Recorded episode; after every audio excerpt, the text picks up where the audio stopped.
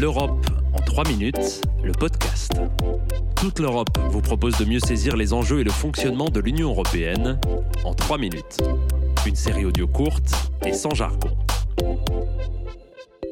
Bonjour, je suis Valentin Ledroit et aujourd'hui nous allons évoquer un sujet qui va nous tenir en haleine pendant les 6 premiers mois de l'année, la PFUE, autrement dit la présidence française du Conseil de l'Union européenne. Depuis le 1er janvier 2022, la France préside pour la 13e fois de son histoire le Conseil de l'Union européenne. Le Conseil des ministres, ou tout simplement Conseil, est l'une des principales institutions européennes. Il réunit les ministres des États membres par domaine de compétences. Avec le Parlement européen, le Conseil vote les textes législatifs proposés par la Commission européenne lors de ses réunions à Bruxelles ou à Luxembourg. Surtout, il ne doit pas être confondu avec le Conseil européen, qui rassemble lui les chefs d'État et de gouvernement des États membres. Jusqu'au 30 juin 2022, la France a plusieurs missions. La première, c'est d'organiser et de présider les réunions du Conseil de l'UE. Chaque ministre français assure donc cette fonction au sein de la formation dont il est membre.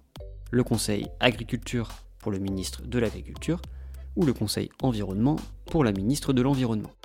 Avec une exception cependant, la formation Affaires étrangères, présidée par le haut représentant aux Affaires étrangères, actuellement l'espagnol Josep Borrell. La deuxième mission de la France, c'est de parvenir à trouver des compromis au sein du Conseil, entre les 27 États membres, puis avec le Parlement européen, afin de faire avancer l'adoption des textes législatifs. Mais c'est aussi l'occasion pour la France d'inscrire ses priorités à l'agenda européen.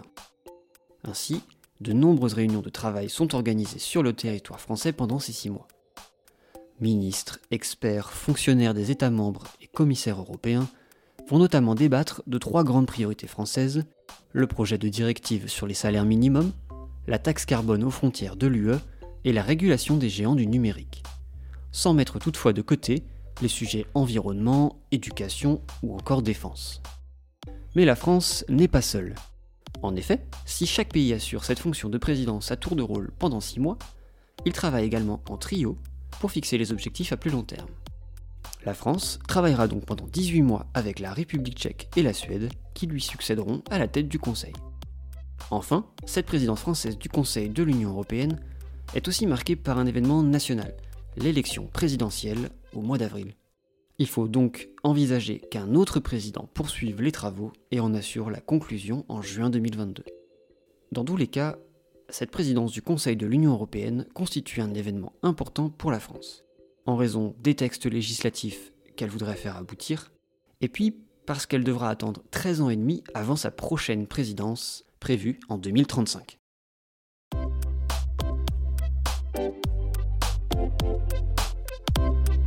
Retrouvez l'Europe en 3 minutes, le podcast sur www.touteleurope.eu et sur votre plateforme d'écoute préférée.